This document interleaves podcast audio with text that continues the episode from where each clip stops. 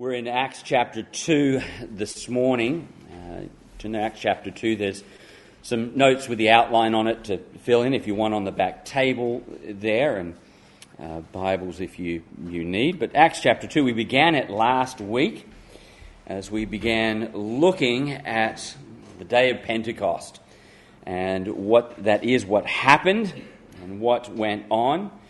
You know, when we, we saw, we noted last week as we began going through chapter 2 here, and we're going to make our way mostly through the rest of it today, that this is what Acts and what Luke has been moving us toward uh, from the very beginning of this. Jesus has promised the power uh, to come and, and told them to wait for the power of the Spirit that would come.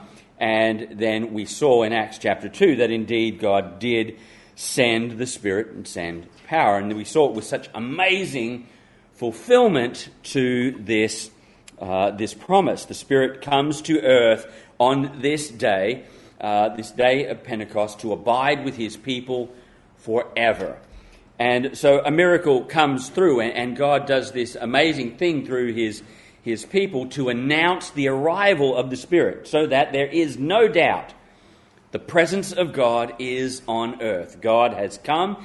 He had made a promise the Spirit would come, and now there is no doubt that that has happened because we have seen it happen. The disciples were able to speak in uh, languages, and they were able to do it with, with fluency and uh, clarity so that everyone could understand what was being said. And what they heard being said was the wonderful works of God. And so this whole movement, this whole miracle had at its heart the purpose of proclaiming the gospel of Jesus Christ to those around the world. And that's exactly what happened that day. As we come to the end of what we started last week, verse 13, as the people are hearing and all this, and, and they're, they're wondering what happened and what is this that's going on. There's some who come along mocking, saying, others mocking said they are full of new wine. They think they've been, been drinking, and we'll see uh, just a tad of this a moment ago, but uh, I, I don't know about you, but I've never seen anybody who has been drinking where their communication becomes better, not worse. Uh, so this is all just it's it's in jest. It's, it's there's got to be some reason for this. Peter will answer that briefly here in, in just a moment. But like most miracles in the Bible, even when we see Jesus do the miracles and the miracles that will follow through the book of, of Acts, like most miracles, the purpose of that miracle isn't always immediately obvious. What is it for? Why is it there? What happened? And so there is a, a pattern that runs through Acts, which we'll begin to see, um, which is why we see in verse 12 and other places people asking, What does this mean? What is this about? Why are they doing this? Why are we hearing this? And so the remainder of Acts chapter 2, so the bulk of what we're going to look at today, which is Peter's sermon, is the answer to the question of verse 12. So in verse 12, the people are perplexed, saying to one another, Whatever could this mean? And so the remainder, what we're going to look at this morning, is the answer to that question What does this mean? So we're understanding the promise that God had made. And so it goes through the normal pattern that we see throughout the New Testament, particularly in regards to miracles, that there is a miracle and then there is an explanation of that miracle. And Peter's going to give us that. So the miracle did what it was supposed to do. The miracle did what it was supposed to do in that it gathered a crowd. So people heard it. Uh, they, they perhaps heard the sound of the wind that, that came along, and, and uh, they heard the, the disciples speaking in all these languages, and, and the hubbub moved around, and a crowd built. And there is a very large crowd there, probably in the outer court of the temple.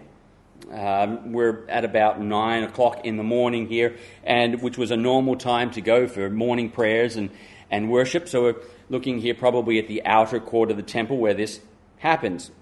And Peter gives us a sermon. So today, I'm giving you a sermon on a sermon. And uh, Peter uh, has, you know, he's like every preacher, he's got three points. And he has three very well outlined points here. And what we also know about this is, you know, he explains it, he calls us to respond, but we know it wasn't short. Um, we have a significant part of it, well, at least some of it recorded here in Acts chapter 2, but Luke also reminds us here in verse 4 and with many other words. So we have here, so Peter gave us a sermon and he preached like every preacher, probably too long. Uh, that's not, not true, but we have the recording here of what Luke has that we need to know that will help us understand what's going on. Now, we're going to follow Peter's outline basically, and Peter's outline is built around three Old Testament passages. So, you remember when we looked in Acts chapter 1, it seems clear that Peter has been diligent in his study since Jesus rose and ascended. Uh, it was Peter who we saw working through the idea of Matthias and, and Judas. And here again, this sermon is built around three prophecies. The first one from Joel chapter 2, and we'll see that here in a moment. The second from Psalm 16, and then finally from Psalm 110. And he takes these three passages and he uses those to teach us about what has happened on this day and what it is about. And so that's what we're, we're essentially going to follow. We're going to look at how he divides it up in these three areas. So let's begin here in verse 14 of Acts chapter 2. It says, But Peter, standing up with the eleven, raised his voice and said to them, Men of Judea and all who dwell in Jerusalem, let this be known to you and heed my words. For these are not drunk, as you suppose, since it is only the third hour of the day. But this is what was spoken by the prophet Joel. And it shall come to pass in the last days, says God, that I will pour out my spirit on all flesh. Your sons and your daughters shall prophesy. Your young men shall see visions. Your old men shall dream dreams. And on my men servants and on my maid servants I will pour out my spirit in those days, and they shall prophesy. And I will show wonders in heaven above, and signs in the earth beneath blood and fire and vapor of smoke. The sun shall be turned into darkness, and the moon into blood, before the coming of the great and awesome day of the Lord. And it shall come to pass that whoever calls on the name of the Lord shall be saved. Men of Israel, hear these words Jesus of Nazareth, a man attested by God to you by miracles, wonders, and signs which God did through him in your midst, as you yourselves also know. Him, being delivered by the determined purpose and foreknowledge of God, you have taken by lawless hands, have crucified and put to death whom God raised up, having loosed the pains of death, because it was not possible that he should have been held by it. For David says concerning him, I foresaw the Lord always before my face, for he is at my right hand, that I may not be shaken. Therefore my heart rejoiced, and my tongue was glad. Moreover, my flesh also will rest in hope. For you will not leave my soul in Hades, nor will you allow your Holy One to see corruption. You have made known to me the ways of life. You will make me full of joy in your presence. Men and brethren, let me speak freely to you of the patriarch David, that he is both dead and buried, and his tomb is with us to this day. Therefore, being a prophet, and knowing that God had sworn with an oath to him that of the fruit of his body, according to the flesh, he would raise up the Christ to sit on his throne. He, foreseeing this, spoke concerning the resurrection of Christ, that his soul was not left in Hades, nor did his flesh see corruption. This Jesus God has raised up, of which we are all witnesses. Therefore, being exalted to the right hand of God, and having received from the Father the promise of the Holy Spirit, he poured out this which you now see and hear. For David did not ascend into the heavens, but he says himself, The Lord said to my Lord, Sit at my right hand, till I make your enemies your footstool. Therefore, let all the house of Israel know assuredly that God has made this Jesus, whom you crucify, both Lord and Christ. Now, when they had heard this, they were cut to the heart and said to Peter and the rest of the apostles, Men and brethren, what shall we do? Then Peter said to them, Repent, and let every one of you be baptized in the name of Jesus Christ for the remission of sins, and you shall receive the gift of the Holy Spirit. For the promise is to you and to your children and to all who are afar off, as many as the Lord our God will call. Let's pray. Our Heavenly Father, as we take some time to hear the words of Peter, as he speaks from your leading and your inspiration, teach us and encourage us, help us to understand your ways and what you do even now today. We pray that hearts and lives may be changed in Jesus' name. Amen. Just as a quick pattern through what goes through here. So Peter basically takes us in a circle. So they've seen the miracle of what's happened, uh, of how the spirits come, they're speaking in tongues and so uh, and, and languages, and they are hearing it in their own words. So he starts at the beginning and he says, Here is what you see. And this is what you see. It is the coming of the Holy Spirit. Why has the Holy Spirit come? The Holy Spirit has come to teach us about Jesus and Jesus is giving us the power of the Holy Spirit. So we start with what's happening. The Holy Spirit, He tells us why the Spirit has come to tell us about Jesus, and that Jesus has sent us the Spirit so that we can tell about Jesus and do His work. So we're going to start, and we're just going to work our way through these three thoughts this morning and glean a, a little bit about it. We probably could spend a week on each one, but we'll just see the whole thing in its context. The first point I've got is, is simply this it is that this is that. Because that's what Peter says here. He says, This that you see is that which was promised. And so that's how he begins. Is so you are seeing what is promised. Uh, and so Peter gives us here a very powerful sermon. It is powerful. We're going to see some of the, the great results that, that come from this in the next uh, parts of, of Acts chapter 2 and into Acts chapter 3. But Peter is often known for his bumbling words and often saying the wrong thing at the wrong time. But here, clearly, he has, he has been working, and the, the Spirit has gifted Peter to be able to understand and to speak with, with might and power. I mean, we, we saw, as I mentioned before in Acts chapter 1, how he studied and he, he began to understand the need to replace Judas and how that was part of God's prophecy and God's continuing program. So it's, it's clear that Peter has been contemplating Scripture. He has been spending time thinking through it and, and, and trying to understand what is going on. Now, as it begins here in verse 14, it says, But Peter, standing up with the eleven, raised his voice and said, to them. That word said is an interesting one. It, I mean, it doesn't give us much in, in English, but it carries this, and it's usually used to this you know, even outside of Christian literature, and that is that it means something like spirit inspired, spirit led.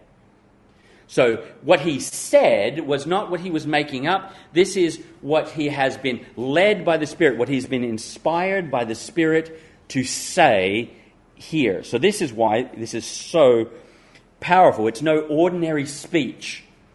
This is the work of God through Peter. He is led by the Spirit to proclaim the truth of God so that we can understand and see. And it's, it's magnificent to see that he's, he's using the same method we still use today, and that is that the Spirit opens our eyes to understand the Word of God and then to explain the Word of God. And that's exactly what he's doing. He takes the Scriptures and says, Here's the prophecies, here's what it says, here's what it means. So it becomes clear to Peter that the people need to understand what's happening. They're confused. And so the Spirit enables Peter to help us understand it and to explain it. And as he says to the people at the end of verse 14 that they are to heed his words, so it behooves us to heed his words. He starts with a simple uh, refutation. And maybe it's all in jest, and perhaps that's the way it is. But where he says there in, in verse 15, For these are not drunk, as you suppose, since it's only the third hour of the day. Essentially, what he's saying is that they are filled with the Spirit, they're not drunk. And that's where he's going to be going through this. Um, perhaps it's joking, you know, as they're mocking, trying to figure out what's, what's going on. And Peter essentially says, Come on, guys, it's only nine in the morning. We're not drunk. Now, in their society, that, that means a lot more than it does in our society. I mean, it's not uncommon for us to see people who've been drinking or whatever very early in the morning here, but, but for the Jewish society then, that was unheard of. Nobody drank. They, they haven't even had breakfast by that point in their society. So when he says, Come on, guys, it's only nine o'clock, they're going, Well, yeah, of course, we, that would be very, very weird. Um, so for them, that's a, that's a fairly solid argument to them that it, it just can't happen. So basically, what Peter is saying is the same thing that Paul tells us in Ephesians. In Ephesians 5, verse 18, Paul says, And do not be drunk with wine in which is excess, but be filled with the Spirit. Same sort of thing. It's, it's not the spirits that you see, but the Spirit. To be filled with the Spirit is to follow the commands of God, to listen to His word, to submit to the leading and the, the, the guidance of God, to obey what He says.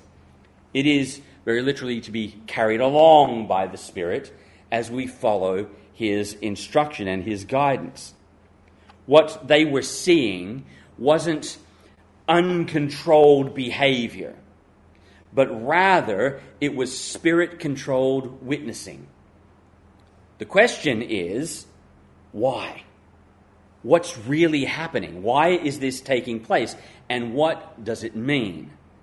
And that's where Peter is going to take us. And so, he, in this powerful sermon of his, we see that prophecy is being fulfilled. Prophecy is being fulfilled. And this is where he takes us back to the prophet Joel by reminding us or telling us, just as God had promised, God's Spirit has come.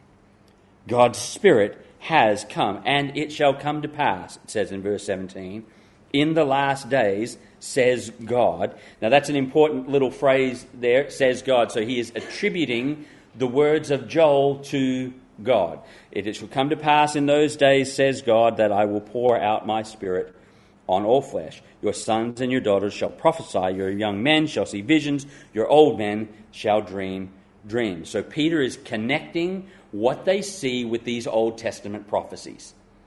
Saying, here's what God promised, here is what we're seeing. Do they match? Is this what is happening? He says, yes, we are seeing prophecies of the last days fulfilled. Now, remember, and we talked about this when we went through Luke, and Jesus was telling us about the last days, you know, through Luke chapter 21. And, and so when he, he told us about the last days, that when the Bible speaks of the last days, it isn't just the very end. It includes that, which is why when we get down to verse 20, it talks about the awesome day of the Lord, the great and final thing. But the last days does not mean the very end. In fact, Jesus showed us, and, and the rest of the Bible shows us, that we are in the last days now. So the last days cover everything from the first coming of Jesus, so when he was born, lived on this earth, died, and resurrected. So it covers everything from there to his second coming, when he comes back. So that whole period is the last days. Why is it the last days? Because it's the last step before the end. So we are in and we are living in the last days. John said it this way in 1 John chapter 2 Little children, it is the last hour. Peter would remind us again in his epistle in 1 Peter chapter 1 He, that is Jesus, was foreordained before the foundation of the world, but was manifested in these last times for you. This, we are living in the last days. And so when it says here, then the last days, there is much that is going to happen, which includes now. Now, the expectation of the Jewish people in terms of the coming of the Messiah and the coming of the kingdom was that with the coming of the kingdom would also come the Spirit. That God's Spirit would come on all people. And of course, it comes from places like Joel, which uh, uh, Peter is using here. So they expected that. So Peter is taking this Old Testament prophecy and he is taking their expectation that the Spirit would come for God's kingdom and he's connecting it to Jesus. Saying, Jesus came, now the Spirit's here. So let's connect all of this and see that it is connected to Jesus. Jesus is the reason this is being fulfilled. And this is what you are seeing now. God promised the Spirit would come. You're seeing the Spirit now. This is the promise. This is what God had promised. Now, the promise is one of great extent, it has much to it and expands along a great deal of things. You know, at the beginning of this uh, prophecy that, that Peter reminds us from Joel, it says that the Spirit would come on all flesh. It still has prophetic implications. Okay? Because he says all flesh, and he means all flesh. Right? But that will come in the end. Okay? The all flesh part is still to come. It's coming in a further sense. But it also strengthens what Jesus has said before. So, what has Jesus told us the reason the Holy Spirit is going to come when he said it back in the Gospels, when he said it at the beginning of Acts? So, the reason the Spirit is coming is to empower his people to get the gospel to every nation. All people. So, we're beginning to see this happen. Right? That is, that the Spirit will be on all, but now we're seeing just the small beginning of it as the Spirit begins to come into the world and move throughout the world to all peoples and all nations.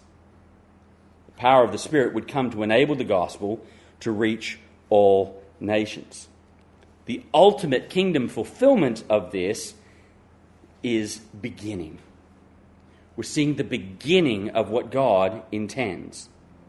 God is already being or the gospel is already being proclaimed to those from all over the world. says, You expect the Spirit to come? Here he is. He is here. Why is he here? He's fulfilling the promise of the Father and the Son. He is here, this prophecy is being fulfilled, and that God's Spirit has come, but God's Spirit has come to declare God's Word. As he describes a little more from this prophecy of why the Spirit comes and what the Spirit is for, says that I will pour out my Spirit on all flesh. Your sons and your daughters shall prophesy. Then down in 18 we have, and on my maidservants and on my, uh, my men servants and my maidservants, I will pour out my Spirit in those days, and they shall prophesy. What will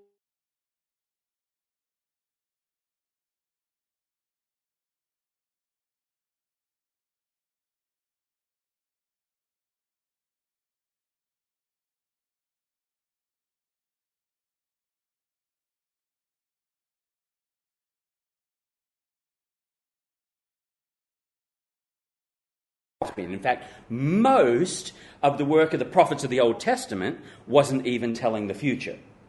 The word prophesy simply means to declare God's word. So, right now, as I stand and I read God's word and I declare it to you, that is prophetic. I am telling you God's word. And that's prophetic in the way the word is meant and used all through Scripture. Can it include telling the future? Well, yes, it can, because we've seen that through the prophets of old. As God tells them, they proclaim it. But the primary meaning of the word is to proclaim God's word. So here, when it says that we will prophesy, it does not automatically mean we're going to be telling the future. Or that people will be able to see what's ahead and predict and prophesy about what is ahead. We have already seen in this last year how uh, ridiculous that thought is. In, in America, every, every prophet or so called prophet in America predicted a landslide win to Donald Trump. None of them were right. And now they're all in damage control. Oh, well, this, that, oh. Okay, that's not, that's not what God says is going to happen here. It means to proclaim God's word, to declare his word.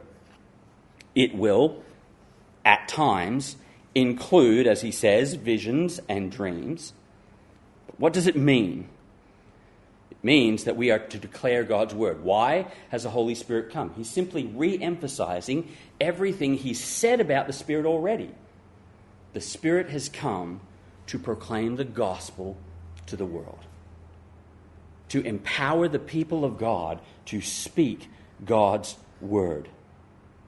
When we speak, when we explain, when we preach God's word, we are prophesying. That is, we are declaring God's word. This is the main work of the Spirit.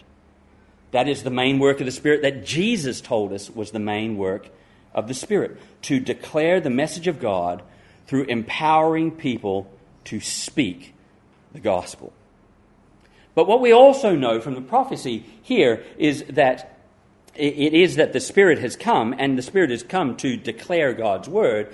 But what we also see is that it is just the beginning. It is just the beginning. You see, Peter reads this uh, and, and, explains this uh, passage from Joel here for us, but it's, it's very clear. It's very clear that what happened on Pentecost isn't the complete fulfillment of this passage. There's no darkness of the sun. There's no moon turning to, to, to red like, like blood. There's no wonders and signs in, in heaven. So it's very clear to Peter and to the people listening that this is not all, this day is not all there is to the coming of the Spirit. It's just the beginning. There is more to come. The Spirit has come, and He is beginning the work of the last days. He is beginning the work of God to bring the final moment. These signs are yet to come. Oh, yet sure, maybe for many of them, about the only one that may be fresh in their mind was from the day of the crucifixion, when everything went dark. And so maybe that makes it more alive for them there because that's still that was only 50 days ago. That the sky went went dark and they think, well, here we go. It's the beginning. But there is more to come. The coming of the Holy Spirit is a major part of God finishing his work. And so, he gives us a, a, small reminder here, which he will expand later.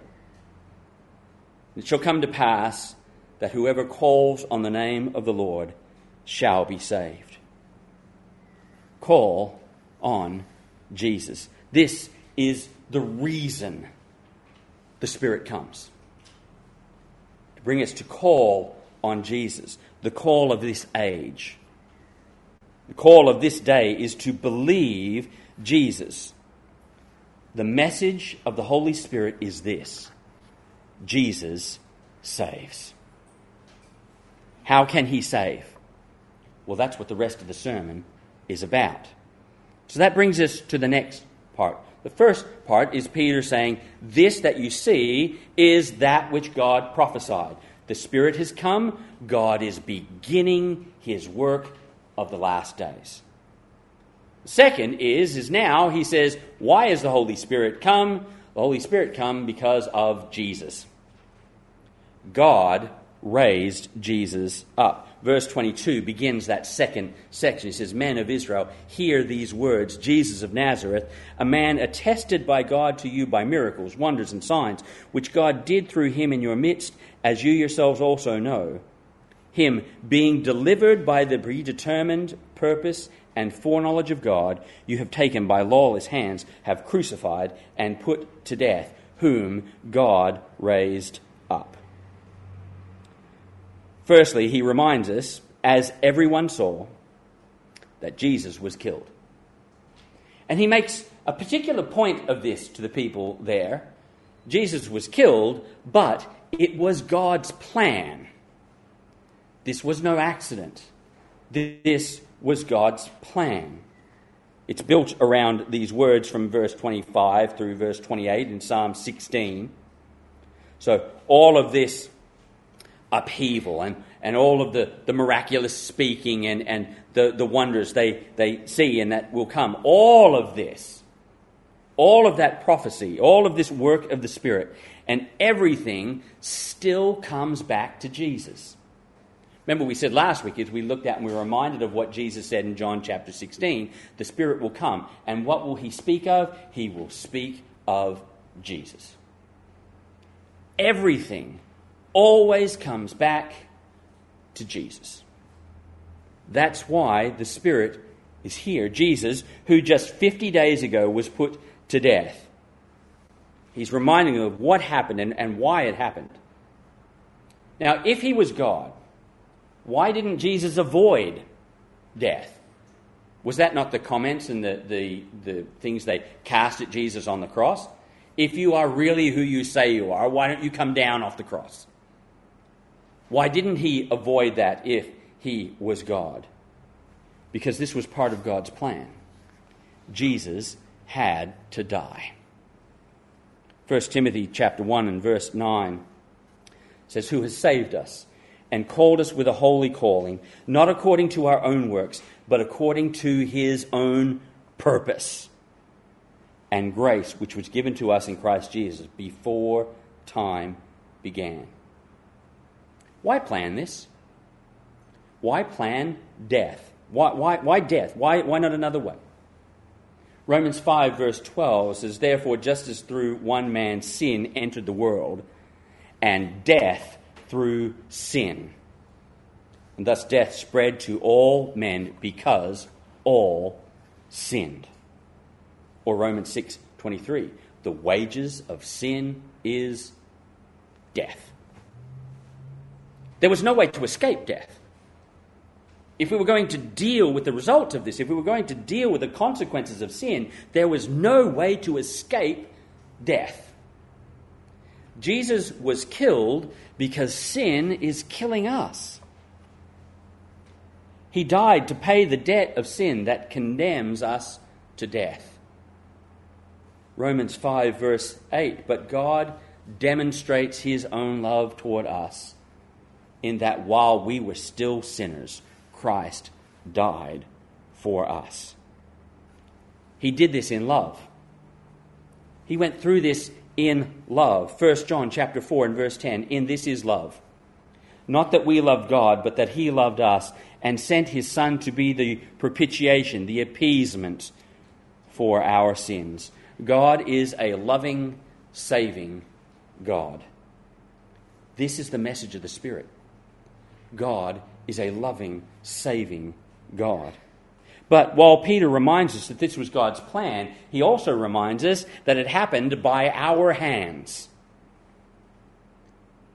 You have taken by lawless hands, have crucified and put to death. Though God's plan, it doesn't change the fact that it was our sin that carried it out. God used our evil for his glorious good. The Romans and the Jews that crucified Jesus that day did so because they refused to believe him. They refused to believe who he was and what he said. They acted on their selfishness, they acted on their pride, they rejected Jesus' authority, and they rebelled against God and crucified Jesus. And though we weren't there that day, our sins killed Jesus just as much as theirs did. We act in selfishness and pride. We live for ourselves. We want to rule our own lives. We don't want to submit to the authority of God or the rule of anyone else for that matter. So we reject God's rules. We don't believe what he says about himself or about us. We rebel from his ways and we do what we want. And this places us in condemnation.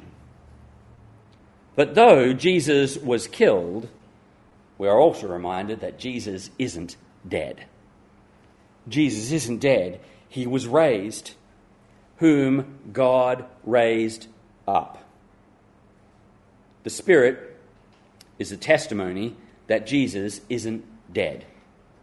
Why has the Spirit come? Because Jesus isn't in the grave, He's in heaven. And He fulfilled the Father's promise to send the Spirit. The coming of the Spirit is the promise that Jesus is going to do everything he said he would do. The coming of the Spirit is the promise that Jesus is not in the grave. Jesus is above. He rules in heaven. Psalm 68, which he quotes as a messianic prophecy, and Peter is helping them see that the bigger picture is not just about David. So it says, I foresaw the Lord always before my face, for he is at my right hand, that I may not be shaken. Therefore my heart rejoiced, and my tongue was glad. Moreover, my flesh also will rest in hope, for you will not leave my soul in Hades, nor will you allow your Holy One to see corruption. You have made me to know the ways of life. You will make me full of joy in your presence. He is showing them this psalm, this Psalm 68, which is attributed to David and speaks of David, is about more than David. It excels higher than David. It is about Jesus. He goes on and says, We know David's tomb. And it was very, it was very well known at the time. In fact, it had been raided twice in recent years before this had happened. It says, You know David's tomb, it's there in Jerusalem. You've seen it, and you know it's not empty. David's in that tomb. But Jesus isn't in his tomb. This isn't about David, this is about greater than David. The Spirit hasn't come for any other reason than that Jesus is not dead he is in heaven. The Father and the Spirit raised him from the dead. But he doesn't just say that God raised him. He goes further than that in these verses. And he says in verse 24, Whom God raised up, having loosed the pains of death, because it was not possible that he should be held by it. Death could not hold him. It was impossible for Jesus to remain in the grave. He's not in the grave because the grave couldn't hold him in the grave. This is our great message.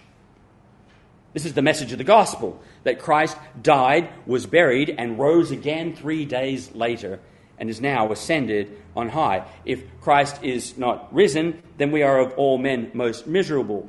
But Christ is risen from the dead and become the first fruits of them that sleep.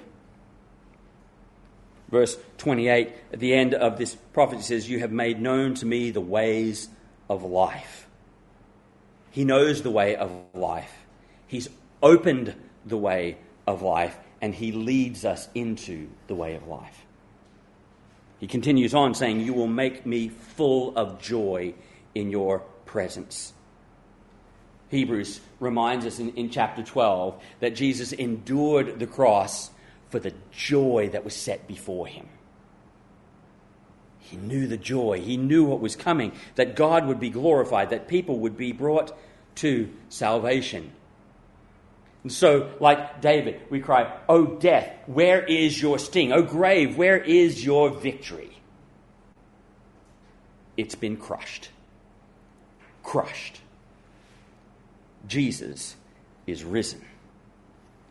But it's more than that. You see, the resurrection of Christ is so much more than that. And Peter's last point is this Jesus is Lord. Jesus is Lord. He is exalted. Verse 33 says, Therefore, being exalted to the right hand of God, and having received from the Father the promise of the Holy Spirit, he poured out this which you now see and hear. You see, it says, now we've come back full circle. He says, He died, but He rose again, and He ascended, and He rules, and now that He sits and He rules, He is doing what you see right now. This is all about Jesus. Everything comes back to our risen, ascended Lord. Jesus is everything. He is our message. He is our life. He is ascended. He isn't risen to die again. He is risen and ascended to power and authority. Having ascended in power, he sent the Spirit in power to empower us, his people, to proclaim the gospel. what they saw that day was the results of Christ rising.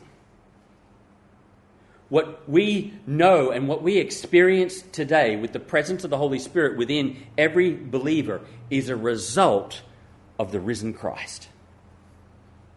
Christ promised it's better that he left so that he could send the Spirit in power. God is keeping his promise. To send the Spirit was his eternal plan. It was always his plan to send the Spirit to proclaim the gospel of Christ through the people of God. He is exalted. And because he is exalted, we read in verse 36 Therefore, let all the house of Israel know assuredly that God has made this Jesus, whom you crucified, both Lord and Christ. Christ means promised one, Messiah. But it's bound up in this whole idea of king. He is Lord and he is king. But he reminds us, he says, know for sure. This is the truth. This is certainty. This is absolute. Christ died, was buried, rose again, and ascended and sent the Spirit. That is fact. Believer, know it. Be assured of it. The Spirit is here because Christ is in heaven. God kept his promise. He's saved. He's empowered so that we can proclaim the gospel and be kept until the day of Jesus Christ. If he has ascended, and if he is indeed Lord and King, we don't get to decide who Jesus is. We don't get to decide if he is worthy of worship or if we should worship him. Our choice on Jesus is this only either we believe him and we submit, or we continue in our rebellion. That is the only choice Jesus gives us. We don't get to decide if he is in fact Lord. We don't get to decide if he is in fact king. Those are finished conclusions. He is Lord. He is king. Our only choice is do I believe him or reject him? That's what it all boils down to. Jesus is Lord, and that demands our submission. So he finishes, at least as much as we see in his sermon, with these words in verse 37. Now, when they heard this, they were cut to the heart this is the Spirit is already doing his work. And said to Peter and to the rest of the apostles, men and brethren, what shall we do? Now that we know this, this is where every gospel presentation goes. Now that we know that Jesus died for our sins, that he was resurrected to life, and that he's ascended to heaven to rule and reign as Lord of all, what do we do with that? Then Peter said to them, Repent. Repent. Repent, and let every one of you be baptized in the name of Jesus Christ for the remission of sins, and you shall receive the gift of the Holy Spirit. The people understood what Peter meant. They understood that if what Peter says is true, something needs to be done. Something must change. They heard the Spirit empowered truth and they knew he was right. They knew this was a message that demanded a response. And the same is true today. The message of the gospel demands a response. And ignoring it is a response. If Jesus is God, has died, resurrected, and ascended, if he did all of this to save us from our sins, what do I need to do? Repent turn from my own way, believe the truth of Jesus, and give my life to follow him. Believe that by trusting him, he will forgive my sins. Be baptized. Why put baptism in here? Because we know from the rest of Scripture and everything that it says that baptism does not save us, but it goes hand in hand with this idea of Jesus being Lord. If Jesus is Lord, then I'm going to do what he says, and baptism is the first thing he asks me to do after I repent. It shows I obey, it shows that he is my Lord, it shows that I'm willing to follow. It is a public testimony that I believe Jesus. The result of trusting Jesus for salvation is the gift of the Holy Spirit. The Spirit comes to everyone who believes and abides with you forever, empowers you, and enables you to follow Jesus, fills you with his power to proclaim the gospel of Jesus Christ. The Spirit is the promise of God that he will keep you to the very end. God saves. Paul has reminded us, or Peter has reminded us twice in this sermon God saves anyone and everyone who calls on his name, who seeks him for salvation. And the Spirit is given to each and every one who believes. Let's pray. Our Heavenly Father, we have had just moments to listen to the words of one of the most powerful sermons in all of history. We can barely do it justice in the 30 or 40 minutes we have here this morning. But, dear God, we pray that you would take that truth and plant it in our hearts and, and deeply move us to understand it. Lord, that we would be reminded that Indeed, you are Lord, and you demand our obedience and our submission to follow you and to bring you glory in all things, knowing that you have sent the Spirit to enable us to do that.